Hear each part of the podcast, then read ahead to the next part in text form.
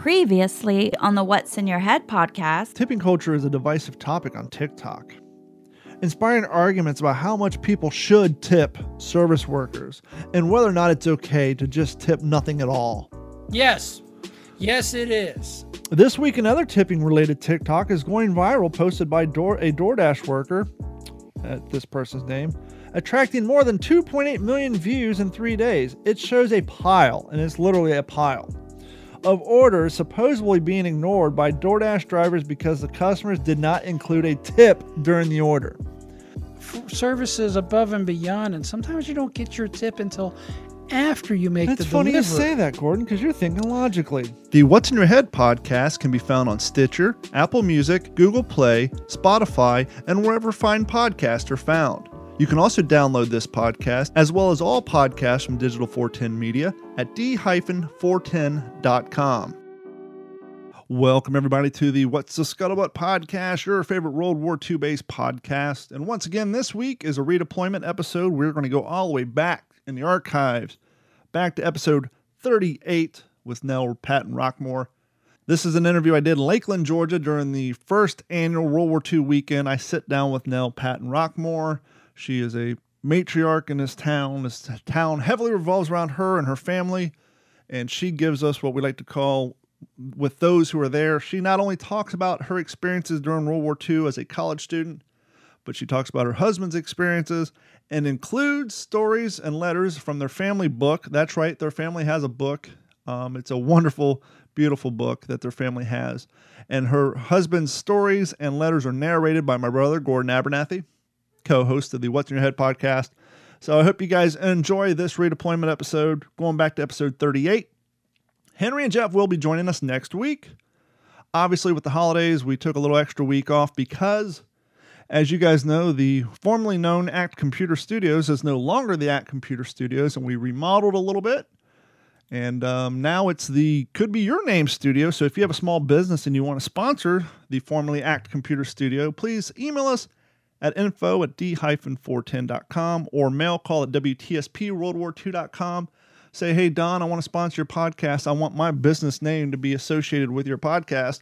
And this could be your branded studio for not only the What's the Scuttlebutt podcast, but all the podcasts recorded here on the Digital 410 Media Network. That includes the What's the Scuttlebutt podcast, the What's in Your Head podcast, and the Failed to Fail podcast. So if you'd like to have your company's name mentioned during each one of those shows and support what we do here at Digital 410, please email us once again at d-410.com. That's info at d-410.com and mail call at WTSPWorldWar2.com. And as I said earlier, no worries, Jeff and Henry will be back. We'll be live next week. But until then, please enjoy this redeployment episode, episode 38.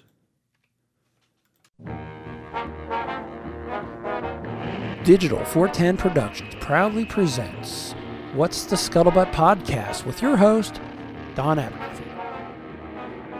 Hey, everybody, and welcome to another episode of the What's the Scuttlebutt podcast. That's your favorite World War II based podcast.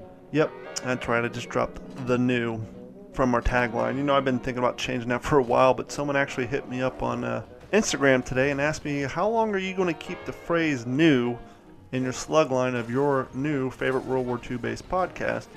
And yes, we have been around for a year, but for some people, we may still be new. Um, our show's definitely growing and expanding, but you know, um, I think we'll just keep new in there for a little bit, and uh, at some point we'll change it. But anyhow, welcome to the show. Um, it's been about a week or two, yeah, going on two weeks. You know, um, I haven't been slacking off. Um, I'm excited to announce that the Lakeland, Georgia World War II weekend event went uh, spectacularly well, all things considering. Um, the weather was nice and chilly. It was in the high 60s and 70s on Saturday afternoon, but Friday night, I got there around uh, noon on Friday, and uh, lo and behold, Google Maps took me the wrong way. Um, so I'm driving down, I think it's 139. I'm taking the back roads. Interestingly enough, um, I actually crossed into Georgia via a two lane thoroughfare. Once again, Google Maps took me off the main interstate about 40 miles before the destination. So, the, like the last 40 miles or so, I took a back road. But um, I turned on the old Burnt Church Road, which is where this event was taking place.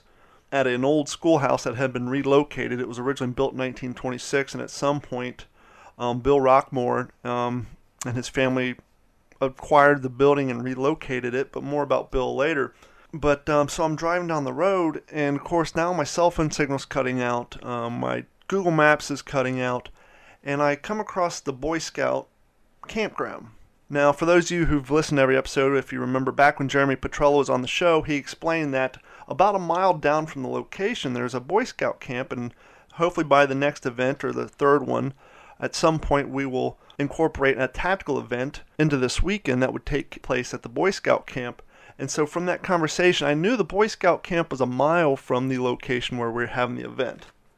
And so I basically just uh, turned around, went the other way, and I'm driving down Burnt Church Road, and I come to a main intersection. And but as I cast my eyes about 200 yards down, I see a pyramid tent set up, and I was like, "Well, that's clearly my destination." And so I pulled in, and I registered, and I asked, "Hey, where am I going to set up my tent?" Tim pointed over to the corner. He said, "Allies camp's over there, next to Art Dersheimer." And I was like, "Come again?" And now, once again, if you've listened to every episode of this podcast, Art has been on the show twice before. But I wasn't expecting a lot of Florida guys to be at this event because there was a um, conflicting scheduled event going on that weekend that I knew a lot of our Florida reenactors were going to be at. So I was anticipating being one of the few guys from Florida at the event. I was ecstatic when I pulled up and I saw Art and uh, Sam Howell there, um, two guys that I do a lot of events with. And so instantly, obviously, I knew Jeremy and one of his guys from a previous event, but I was anticipating being at a place all weekend with only one or two people I knew, but not extremely well. And as a lot of you who've been in the living history for a long time, especially around the same core group of guys, a big part of this hobby is the company in which you keep. And so, yes, I would have been all right if I spent a weekend in Georgia around a whole new batch of people. But one could argue that there's a chance that it may have not as been as fun or not as been as comfortable. You know, who knows? But having those guys there, you know, we've been doing this together for years, and so it made the whole weekend more enjoyable. So not only did I get to meet new guys, but um, I got to be with my normal crew of guys. And by the way, Art and Sam was only two of the crew that was there from Florida. I mean, Jerry and his son was there, um, a couple of the other guys. And matter of fact, I would say 60%, maybe 70% of the reenactors at the Lakeland, Georgia event were from Florida. So Florida was heavily represented there. So you know, I'm, I'm proud of all the Florida cats who went up there to support this first time event. Um, I will have Jeremy Petrella coming on in um, maybe the next episode just to do a quick wrap up, um, kind of let everybody know what's going on in hopes that, um, you know, because anytime there's a first time event, it's kind of exploratory as far as the reenacting groups go, as far as who all goes, how many people go. And so, you know, a small handful of guys will go check out the event for the first year and then report back to everybody else and if they say it's worth it the following year, more and more guys will go, the event grows, and the better things get.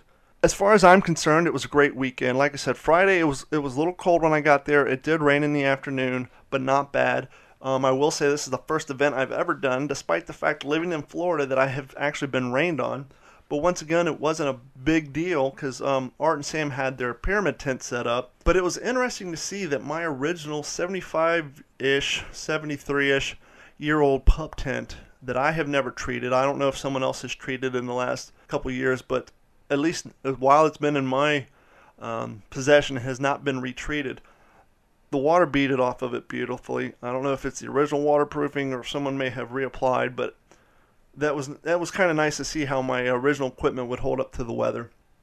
Um, anyhow, we all hung out that night, did what we normally do after the uh, sun goes down in a reenactment. Saturday came, the public came out, um, sun came out, no rain. It got the 70s. We did a weapons demo.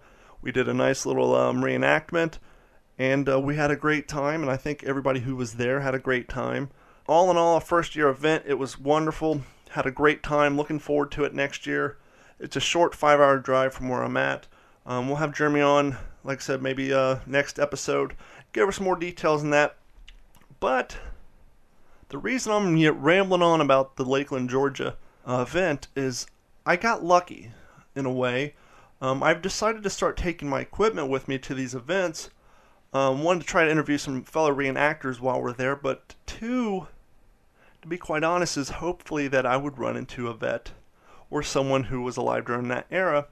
And it just so happened um, Saturday we were doing our weapons demo, and there was a nice lady out in the audience, and Art was standing next to her. She looked like she's probably about in her early 80s. And Art was giving her heads up, hey, this next gun is loud. You may want to hold your ears and so on and so forth. He was just having a great conversation with her. And after the weapons demo, we were all sitting back at our tent, and she walked over and she was thanking us for what we did. And a town resident came up, and he kind of started showing off on her behalf. And um, as I would soon find out, uh, this woman plays a huge part in the community of Lakeland, Georgia, and as did her husband for his passing. And so the guy asked this lady, whose name I would learn to be is uh, Nell Rockmore, he said, Miss Nell, where were you at on Pearl Harbor? And Miss Nell laughed and said, I was a sophomore in college. And I looked over at Jerry Oxley and I said, I got to interview this lady. And so I listened to, you know, her and the gentleman, and I waited for their conversation to be done, and I introduced myself and I asked her if she'd be so kind, if she'd be interested to sit down and do an interview. She said yes. She was going to come back later that night for the USO show. She was going to go home and rest and come back, but she granted me an interview. And so I sat down with her, and much to my surprise, the Rockmores have published, and much to my surprise, when I asked her to come back for the interview, she presented me with this book. It's called Roots, Rocks, and Recollections by Nell Patton Rockmore. And this book is an entire story of her family. It's a little over 280 pages. Um, and matter of fact, it had just been republished to include her grandchildren. The original first printing was done in 1989, second printing was done in 1998, and the third printing was done in 2015. Now, the reason I bring this up is because there is an entire chapter in this book that her husband dictated for her explaining his wartime memories.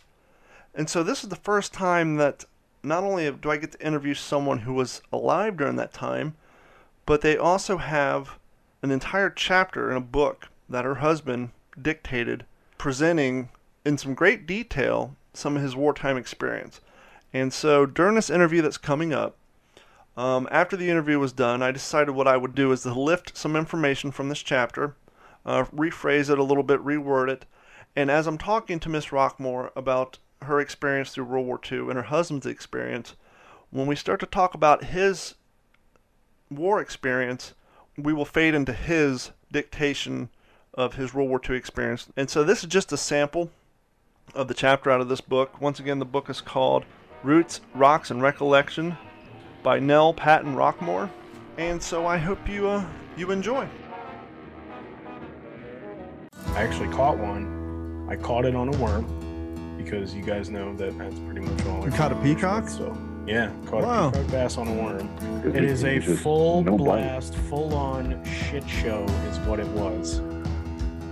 Every every which way it went wrong. I would say the hotel is kind of like the fishing equivalent of a hunter's a hunter's cabin. And I slept in there because I got Mr. Snore pants one and two. Yeah. Uh, so The Tackle Your Personal Best podcast. Check us out on Spotify and YouTube. Brought to you by Digital 410 Media. digitized live from the Act Computers mobile studio via Lakeland, Georgia. Welcome to another episode of the What's the Scuttlebutt podcast, your new favorite World War II podcast. And ignore the echo, we are recording live in uh, Lakeland, Georgia, believe it or not. And we just finished up with the first day battle reenactment and USO show. And I had the great privilege, as we often do when we do these reenactments, to uh, meet someone who, um, as I put it on our show, who you know those who were there. Joining us today is Nell Rockmore. Nell, how are you doing this evening? Fine, how are you? I am doing fantastic. Now, earlier today we had a reenactment, and actually, you know, you were such a character and it's such a sport. You made two separate trips out here today. You came this morning for the um, the weapons demonstration, and that's when I met you. And I heard a gentleman ask you um, where you were at during Pearl Harbor, and then that's how you and I got to talking. Then you went home, and then you came back for the battle reenactment, came home, went home again, and then came back for the USO show. So I greatly want to first off thank you for your efforts and your energy and coming down here three separate times today. That is fantastic. But uh, let's go back a little bit. Let's start where it all began. Um, where were you born? I was born right here. It was not Lakeland then, it was Milltown. Milltown.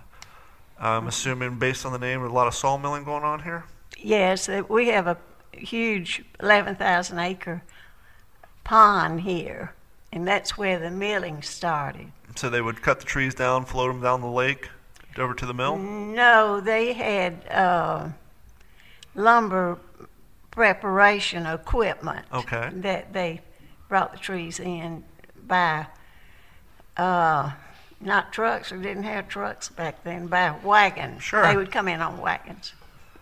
And uh, just for those listening, um, we are in a beautiful facility here. This building was built in 19... 26, I believe. 1926 has beautiful hard floors throughout. Um, the USO show just ended, and we are located next to a very busy hallway. So if you hear some slamming in the background, um, we are fine. Uh, it's just a very busy building, and people are having a good time, and they're starting to clear out. The nice thing about this town, um, Lakeland, Georgia, it's still a very small community. Um, first and foremost, you guys have a very interesting title. You guys are the Georgia Historical Muse- uh, Mural City, and you have murals of people who grew up and kind of had an impact on this town. In past episodes, Jeremy, you know, talked to us about it, and, and so we kind of know about the murals. But you presented me today with a cool little app. You guys are extending the mural feature, and now you have an app so that as you drive around the city, and you look at this, you know, brochure that you have, each destination has a numerical number assigned to it. You can pull up the app and play the audio, and you guys have this fantastic. Some of them are diary entries that have been produced and read aloud, and different stories and firsthand accounts of the of the people that the mural is uh, presenting. Correct. They're all real people. I'm I'm on one. I was uh, one and a half years old at the time, and my sister and I are on the, our real playhouse that our grandfather had built for us when we were little children. Obviously, Valdosta and Georgia in general has changed significantly since you know 1941. Um, but I, I would assume that's part of your draw and your love for your community is that it here hasn't changed that much.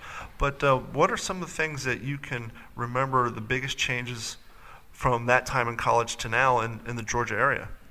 Oh goodness, It's kind of a broad question. I'm just the cell phone is most popular thing that's happened since then. But um, it, uh, radio came along in, in the 20s, and Yes, that ma'am. was that was exciting. And the first radio was in the drugstore really uptown, and people would gather in the drugstore to listen to the radio. That's fantastic.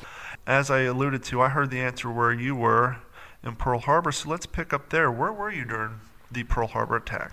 I was in college in Valdosta, 20 miles from here. And uh, the first I knew about the attack on Pearl Harbor, uh, my uh, college friends' parents came to visit th- her, and they told us that, that Pearl Harbor had been attacked. And I had never heard of Pearl Harbor. Now, here you are, you're in college, and for all intents and purposes, the world just changed for you. Uh, Pearl Harbor just got bombed. Um, you're hearing all these radio reports. A lot of the young men are now heading down to the local recruiting stations. What was some of the the changes that happened here at home? What's the what are some of the things that you know you and your counterparts did for your part of the war effort here back at home? Well, we had no paved roads in, in this county when I was born. And we had a, a, a governor who lived here in Lakeland. Really? And he did so much. He was, he was contemporary with Roosevelt, Franklin Roosevelt. And uh, he brought electricity here and running water and free school books and just so much modernization during his time. Now, did a lot of the boys from this community they did they go off the war? I, I would assume. Oh, yes. Everybody, people were so patriotic back then. The, the whole culture was so different, and it's a shame that that has been lost. Yeah. Everybody was, we never complained about doing without butter or car tires for the car. It was April 18, 1942. Jimmy Doolittle led a handful of B 25s from the deck of the aircraft carrier Hornet, which was on an inconsequential but morale building raid on Japan. Meanwhile, back at home, nationwide rationing had been implemented, starting with automobile tires moving on to sugar and then gasoline. Following the rationing, air raid signal policies were announced, war bonds and saving stamp drivers were launched, and the entire nation seemed to be doing their part in the war effort. Did the most of the community was that where they made their living was in milling or what? Farming was Farming? the basic. Most most of the people here were farmers.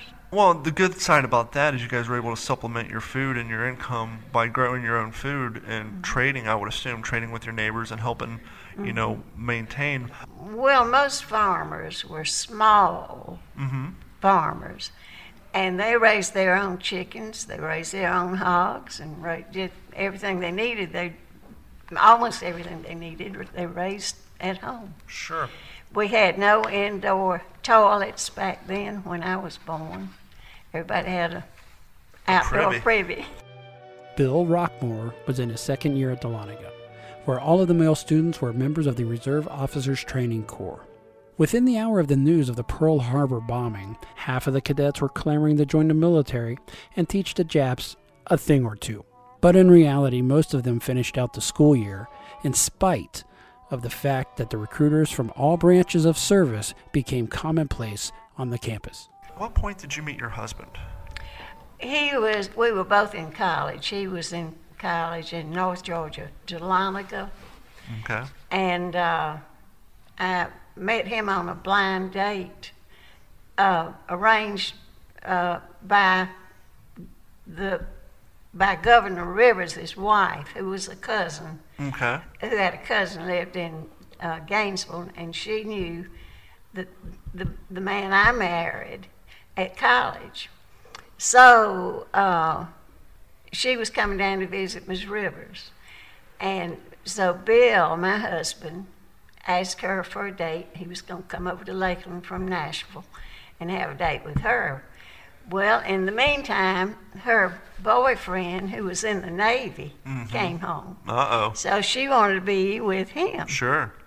So Miss Rivers arranged for me to have a date with Bill, and he didn't know it till he got there to the Rivers house. Yeah. And uh, so, anyway, And so what turned out originally as probably a little bit of disappointment and frustration turned into one of the best things that ever happened to him. it really, really did. On May 14th, 1942, Bill enlisted in the Army Air Corps Aviation Cadet Training Program and was subsequently placed on a detached service.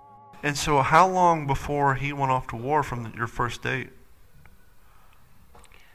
Oh, that was in 1941, and uh, we we uh, maybe had two or three dates. He'd come over and we'd go fishing, and exciting things like that.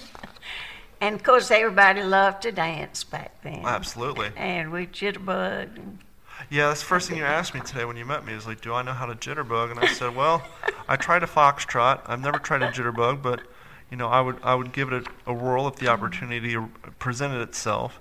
But um, I take it you were probably a, a pretty good jitterbugger back in the day. You can hold your own. Well, all the girls in, at that time loved to dance. And at college, we had every Saturday night, we would have a girl break dance. Oh yeah. And the Valdosta boys were real good dancers. So we had a good time every Saturday night. And Moody was getting started back then, and some of the Moody boys would come to the dances too. So it was just fun. College, Sounds college like a was great fun. time. now, how big was Valdosta College back then? Was was There were 300 students. 300 students? all girls. It was it was Georgia State Woman's College. Okay. And had been well, it had changed names once, I think. but during the war, mm-hmm. most of the men were gone, and the few that were were still here, they allowed to go to the college. Sure. There were ten. I think we had ten main, uh, ten male students, because they were really popular because they were good dancers, and uh, then from then on it was always co-ed. The wait turned out to be much longer than anybody anticipated. This is partially due to the fact that there were no shortages of volunteers in those days. While waiting that summer, Bill worked in the tobacco industry, first at Nashville, then moving with the buyers from Farmville to North Carolina.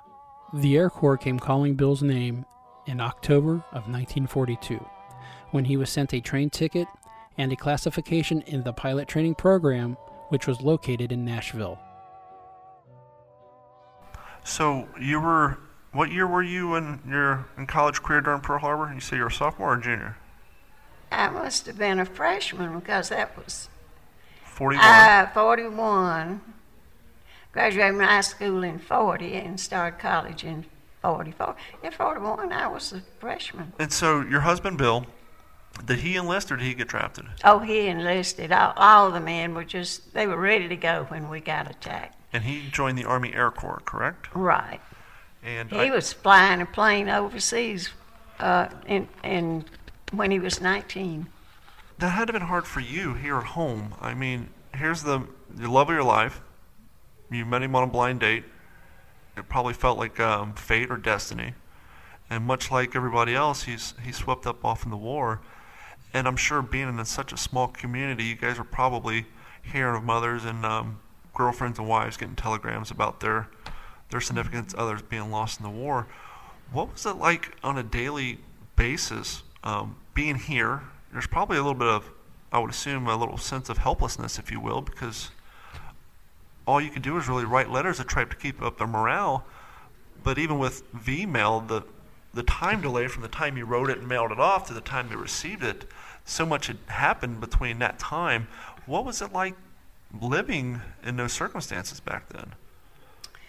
Well, uh, it was it was the most dramatic time. Uh, our friends would get these letters, and you know, just it was sad, but it was uh, everybody was so patriotic. Yeah. Till we we kept a positive positive attitude. I Yeah. don't know why, but uh, I guess to keep the morale up for the the men in service. Next, Bill returned to the Troop Training Center located at Lackland Air Force Base in San Antonio, Texas, for pre flight training. The training involved running five miles a day over hills and through valleys referred to as the obstacle course. This shortly increased to twice a day ground school in military training. Upon graduation at Fredericks, Bill was commissioned a second lieutenant. Being here in Millville at the time, how far did you would you have would you have to travel to Valdez to go to a movie house to get the latest news, and to see the latest newsreels? Oh, Where was the closest movie theater from here, or where you were? in Valdosta. Yeah, so you'd have to travel out to Valdosta to see the movies and Mm-hmm. get the local news footage and and to see what was going on visually in the war. And of the radio. Yeah. After uh, we we got a lot of news on radio, hmm more than more than the theater, because it would, we kept pretty current on it because of the radio. Is there any particular um, memories that uh, Bill shared with you um, while you guys were together? That you know, obviously, um, a lot of the guys they didn't really talk much about it because everybody was there, and they didn't want to feel like a braggart. But as time has gone by, and a lot of the guys realized that this history is important, they kind of opened up and shared a little bit more. Is there a particular story or an event that you can remember that Bill shared with you from any of his time over there? Did he pretty much keep that private? No, he he loved talking about it with other with friends who had been in service, and of course most of them had been. Sure. especially a good friend, Jim Perry, uh, that he had grown up with, who was in the army, Mm-hmm. and they used to kid each other about about who had the hard Yeah. hardest time of it, you know, and all. But no, he he really liked to talk about it, and uh, he kept up with with his all of his flight crews uh, all those all those years. On June 14, 1944, Bill and crew departed Hunter Field in their B 26G number 4155, which the men had named Rocky's Rocket. They had uniforms and maps for both the European and Pacific theaters, but were not told until the last minute that their destination was in Europe. Upon their arrival to the European theater, Bill's crew was assigned to the 559th Squadron and the 387th Bomb Group, which were stationed at Stoney Cross, England. Yeah, I know there's a, another great photo here in this book where him and his, his guys got together for years and years to um, kind of remember each other and to show that, you know, to keep that brotherhood alive that they had built up in their time over there. Mm-hmm. They arrived a little before dark on a cloudy, drizzly July day. Bill and company checked into the squadron orderly room, handed over their orders, and were told where the officers and airmen were quartered. So they loaded onto their backs, their bags, suitcases, duffel bags, and struck out looking for a bunk. The first Nissen hut that Bill Rockmore stuck his head into, no one seemed to look up while they were sitting or lying on their cot. Bill received no response while asking if there was any vacancies. Once again, sticking his head into the next hut in line and asking about the vacancies, Bill got the same exact response silence. Although Bill spotted a couple of cots with mattresses rolled up on them, no one grunted a word. At the fourth hut in line, Bill stuck his head in and asked the now well worn question Any vacancies? This time, a response Yeah, come on. The Hartman crew had also been a replacement crew, and they had been there a few weeks themselves. Bill suspected that he had experienced a similar reception, and that's what prompted this crew to be a little more hospitable. So you finished college in '44. So the war Right. the, the war hadn't ended yet. What did you do after college? What did you do um, career-wise? Did you? Um, Uh, first thing I did, I taught school in Lakeland. well, that's. I was going to back up and say. I guess the first question would be, what did you major in in college? Education, I majored in violin violin. and minored in Spanish and taught shorthand and typing, which I had learned in high school. Mm-hmm. And I did that for a couple of years. And then I was uh, named the clerk of the draft board. Upon entering the bomb group, they had expected to be welcomed as replacements, and that would enable some of these veteran crews to go home. Bill was totally unprepared for the almost hostile reception that was received from almost all of the veteran crews. It took a long time to figure out why there was such a bad attitude, but they guessed that it was a combination of many factors. First of all, when the B 26s were first used in Europe, they really didn't know what to do with them, and they were utilized poorly. The B 26 had not been a big success. It had a bad reputation in the United States only because a lot of the pilots tried to fly the aircraft too slowly and crashed all over the landscape. It was a matter of poor piloting as opposed to a poorly designed airplane. Now, were you writing up the letters? Were you doing administrative work? What exactly were you doing for the draft board? Well, I was the only only person in the office. We had a board who would meet about once a month, but by then uh, it was like 1946, I guess. By the time Bill Rockmore entered the group, many crews had completed their 65th mission and had gone home. But a good number of the original crews had been shot down multiple times, and those crews who still had a few missions left thought they would never leave alive and were demoralized, disgruntled, and unhappy. To them, a new crew meant nothing but flak bait. The last thing they wanted was any new friends after they had already lost too many old ones. In the meantime, the replacement crews were split up so that each crew member flew his first five missions with a veteran crew. This was in order to better understand and learn the tactics and procedures before reuniting with his own crew. And then Bill and I married in 47. Okay, because that's what I was going to ask you. If it was during 45, well, 44, 45, I was going to ask if you had the the misfortune of having to type up letters of boys you knew. And I was going to ask you if people would come to you and say, "Hey, have you heard anything?" But by this time, the war has the war has been over. Bill's first mission was on July 24, 1944, at Levitt, France. After the June 6th D Day invasion, the Allies had poured hundreds of thousands of troops, along with untold numbers of tanks and artillery pieces, and other fighting equipment. But the Germans had savagely fought the Allied advances, had stymied them along the fighting front, scarcely 40 miles from the invasion beaches. The Allies scheduled a massive bombing raid involving some 15,000 airplanes to drop just across the front lines from our troops and onto the Germans.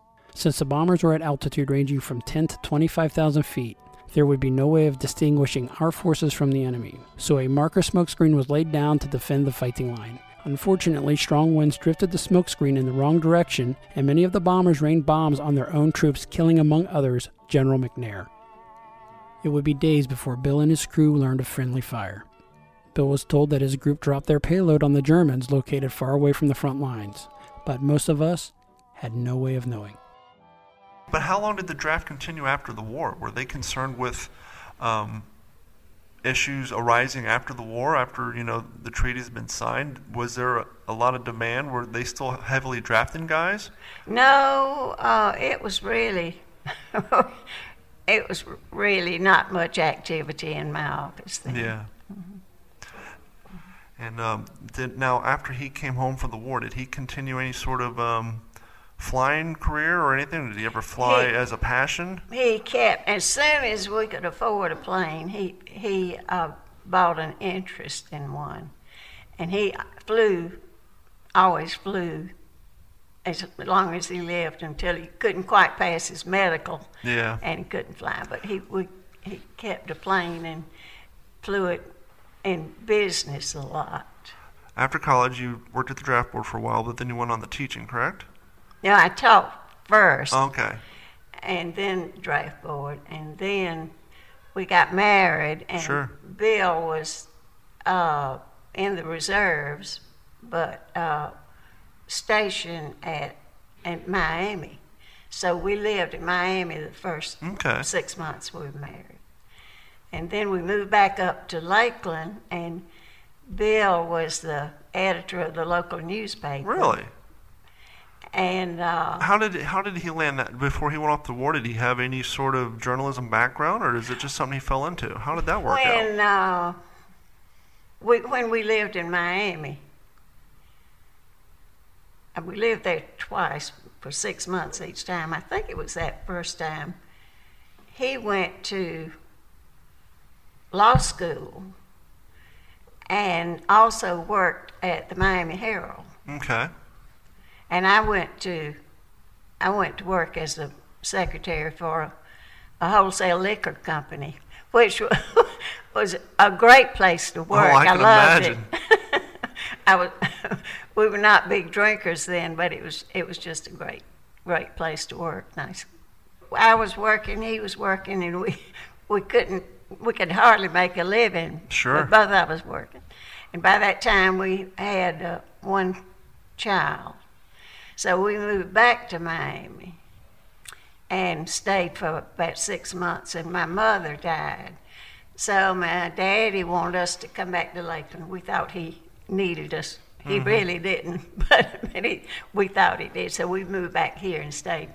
But my father was uh, uh, in the seed processing Okay. business, small time, Sure. small time. And uh, so Bill went to work for Patten Seed, and he stayed there the rest of his his life and really built the company to. It's, I think Patten Seed's the largest uh, seed and sod business in the probably in the country. Wow, that's a that's a that's a quite a legacy to to, to create. So he really, really built up the business, and uh, we ex- uh, expanded into Middle Georgia, and then South Carolina, and then North Carolina, a little bit in Virginia. That's beautiful. So it's you can read about it in the book. I will. what was Miami like in the late 40s and early 50s compared to now? Obviously less crowded, I would assume. Uh, yes, it, it was a leisurely.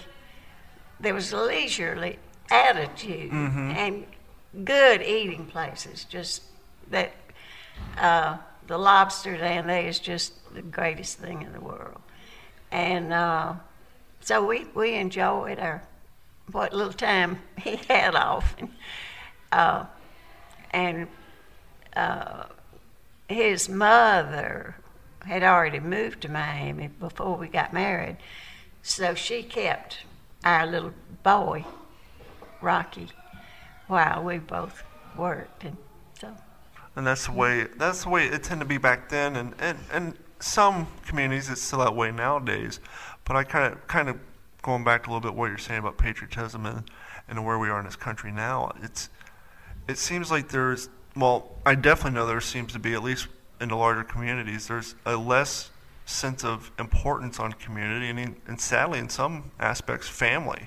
Um, it seems like nowadays everybody's you know they they're more interested in taking care of themselves and and what's in their immediate vicinity and a lot sad as it is most people they'll live on the same street for 10 years and maybe know one of their neighbors mm-hmm. and i think maybe that's a big part of our our separation and our divide in this country i mean if if we don't care about the guy living next to us, we surely aren't going to care about the guy living two states over. No.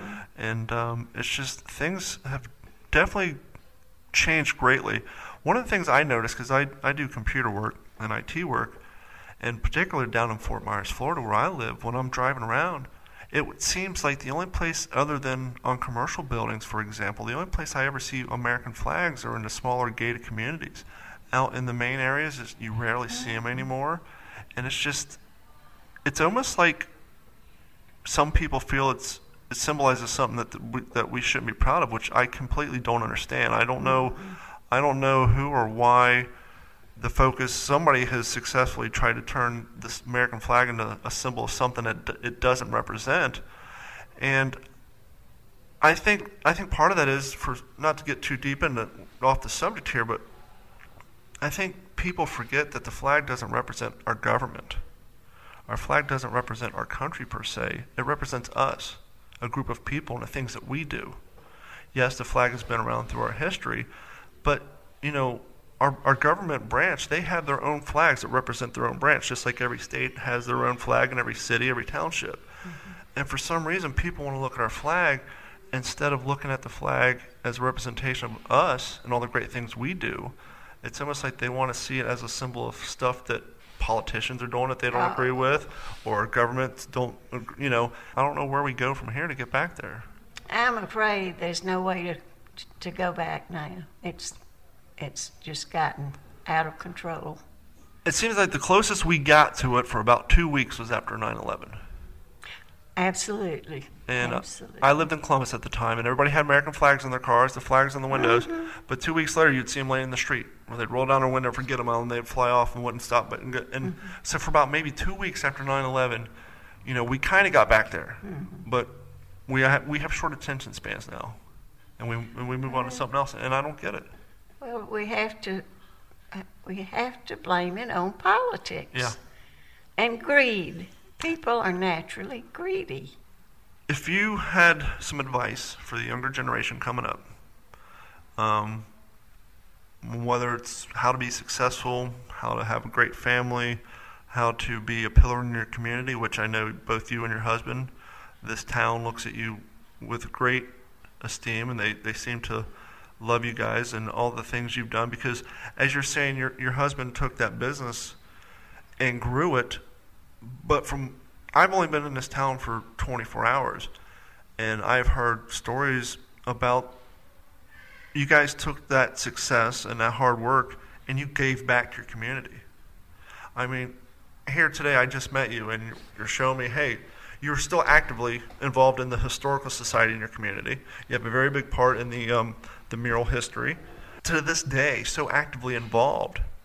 What advice would you give to to my generation, my kids' generation, the younger generation, for finding success in life?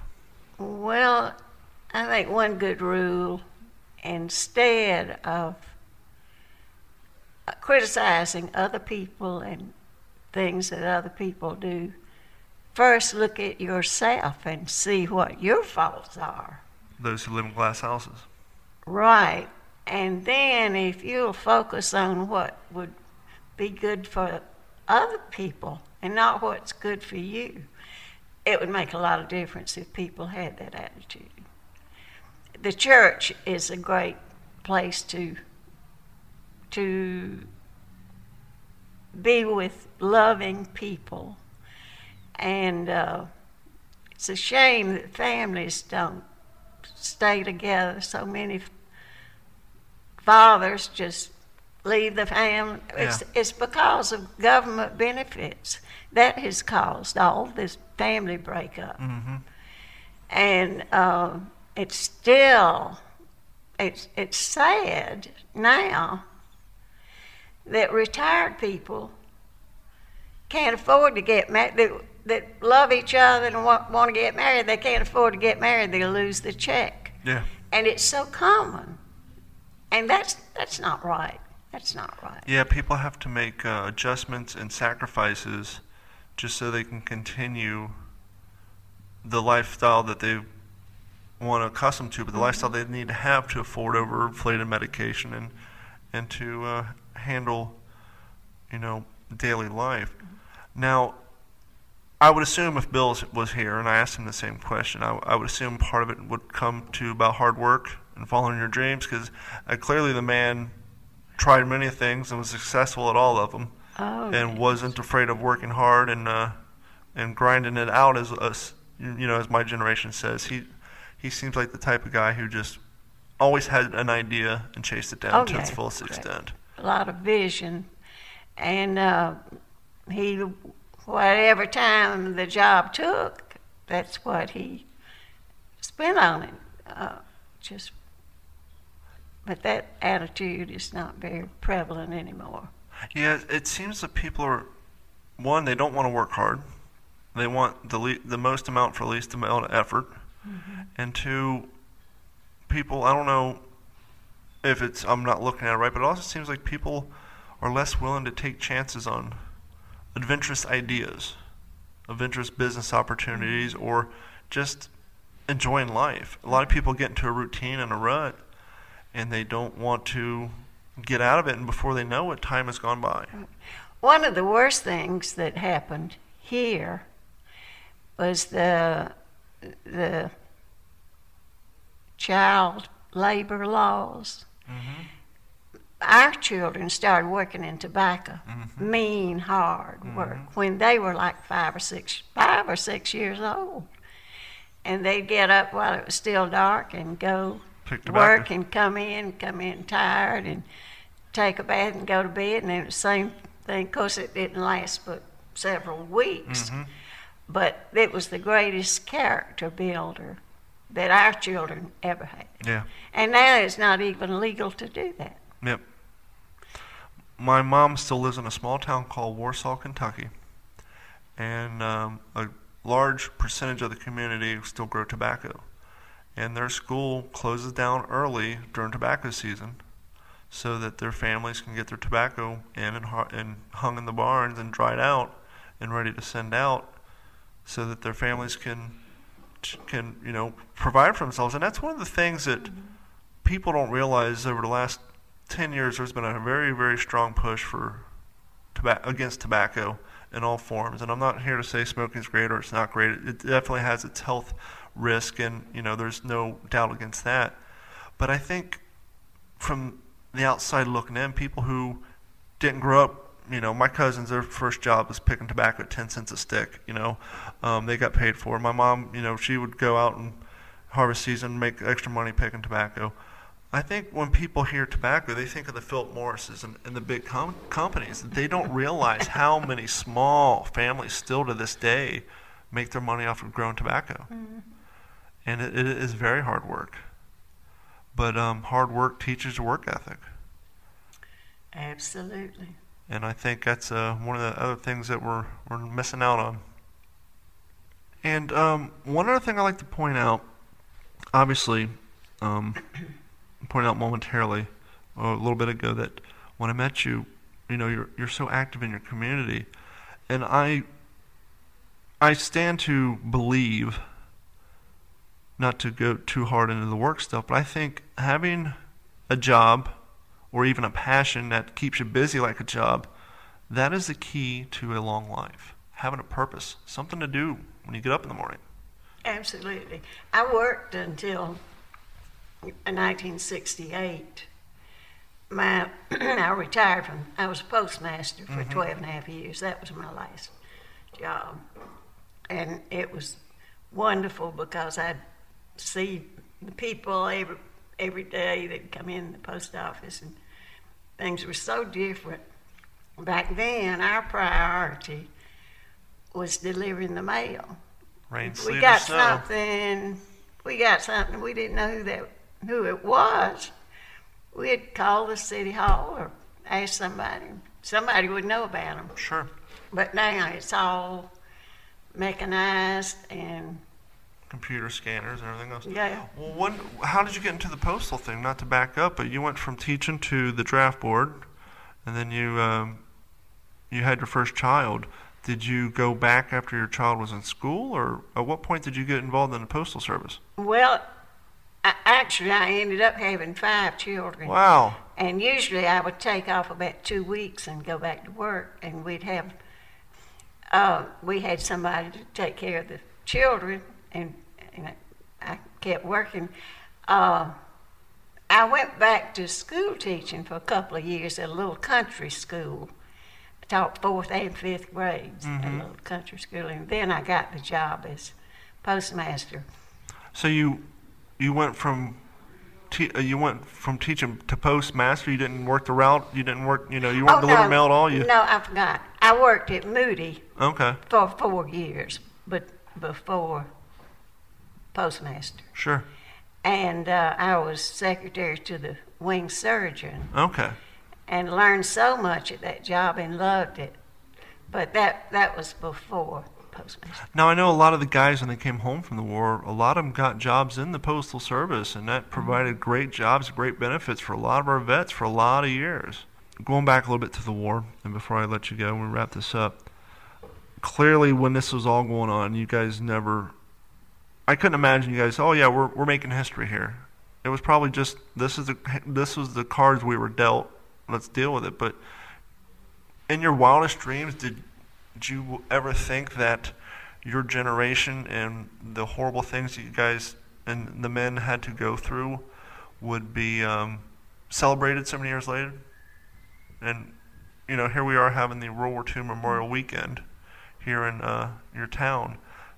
In your wildest dreams, did you would think all these years later that there would be this much of a spotlight shine on your generation and, and the war? No, I never really thought that far ahead. Yeah. Well, I, I'm grateful for this interview, and I'm grateful for the book, and I would definitely read it. And um, before I let you go, um, before we get out of here, I'll get your email so that once this is up, I'll send you a copy of it, and uh, you can add it to your collection of your uh, your family's archives. Thank you so much for your time. It's been an absolute pleasure. You're such a delight, and thank you so much. Well, thank you. Bye. Bye. And just a few more items on the house cleaning checklist. Um, I just want to give everybody an update on our show, how we've trying to reach out to more people via more platforms. So, as a lot of you know, throughout the last year, we've primarily been available for download via what's the scuttlebutt.com with two D's, not T's, or d-410.com as well as Stitcher. Stitcher was pretty much our primary distribution source for the longest time, and then we picked up iTunes. And so now here's the latest update. If you don't want to download it directly from our website and you want to have it automatically notify you on your phone or synchronize with your um, iTunes, either go to Apple Podcast, iTunes, it's the same thing. Go up into the search box and look for WTSP World War II. That should bring it up. If not, just type in What's the Scuttlebutt Podcast. Now, there is another podcast with the same name about the show The Office, but I think it only ran for a few episodes.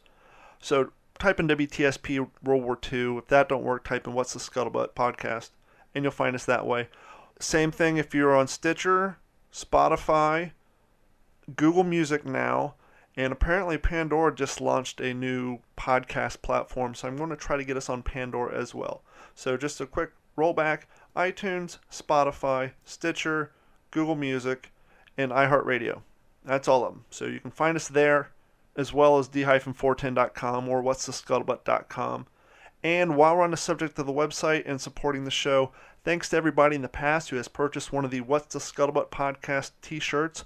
Um, I'm happy to announce I finally did re-release, re-re-release a new version of a new shirt with the USMC camo-covered M1 helmet along with the microphone. Now these are actually photos of my real helmets because I didn't want to risk getting any sort of cease and desist for copyright infringement.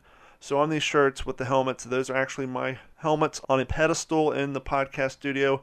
I took a picture of them, painstakingly deleted everything else out with Photoshop, and made this logo. I hope you guys like it. Um, I don't make a whole hell of a lot of money off the shirts, but I do make a few bucks, literally a few bucks. So if you want to support the show, or more importantly, spread the word about the podcast, go to d-410.com or what'sthescuttlebutt.com. Click on the merch icon. It'll take you to Teespring. There's a whole slew of shirts in there. I'm going to work on getting some more logos out there and more designs, but once again, they're all going to be original, and so it takes a little while. But if you want to support the podcast and uh, support what we're trying to do here, you can do that via d-410.com. That is d dash the hyphen symbol 410.com or what's the scuttlebutt.com or you can find links on the Facebook page as well. Uh, please pick up a t-shirt. Thank you so much. Okay, so about a week ago, I had a um, sticker manufacturing company send me some demo stickers of my podcast. And so I got like a small handful of stickers for What's the Scuttlebutt. And they're not large by any means. I think they're three three inches by three inches. They're nice and small. But anyhow, I got a handful of stickers I don't know what to do with. So I thought, why not offer them to you guys? So if you want a small, small, small sticker, email me at info at d-410.com. That's info at d-410.com or mail call at what'sthescuttlebutt.com with your name and your address, and I will happily send you a sticker for supporting the show. Thank you so much.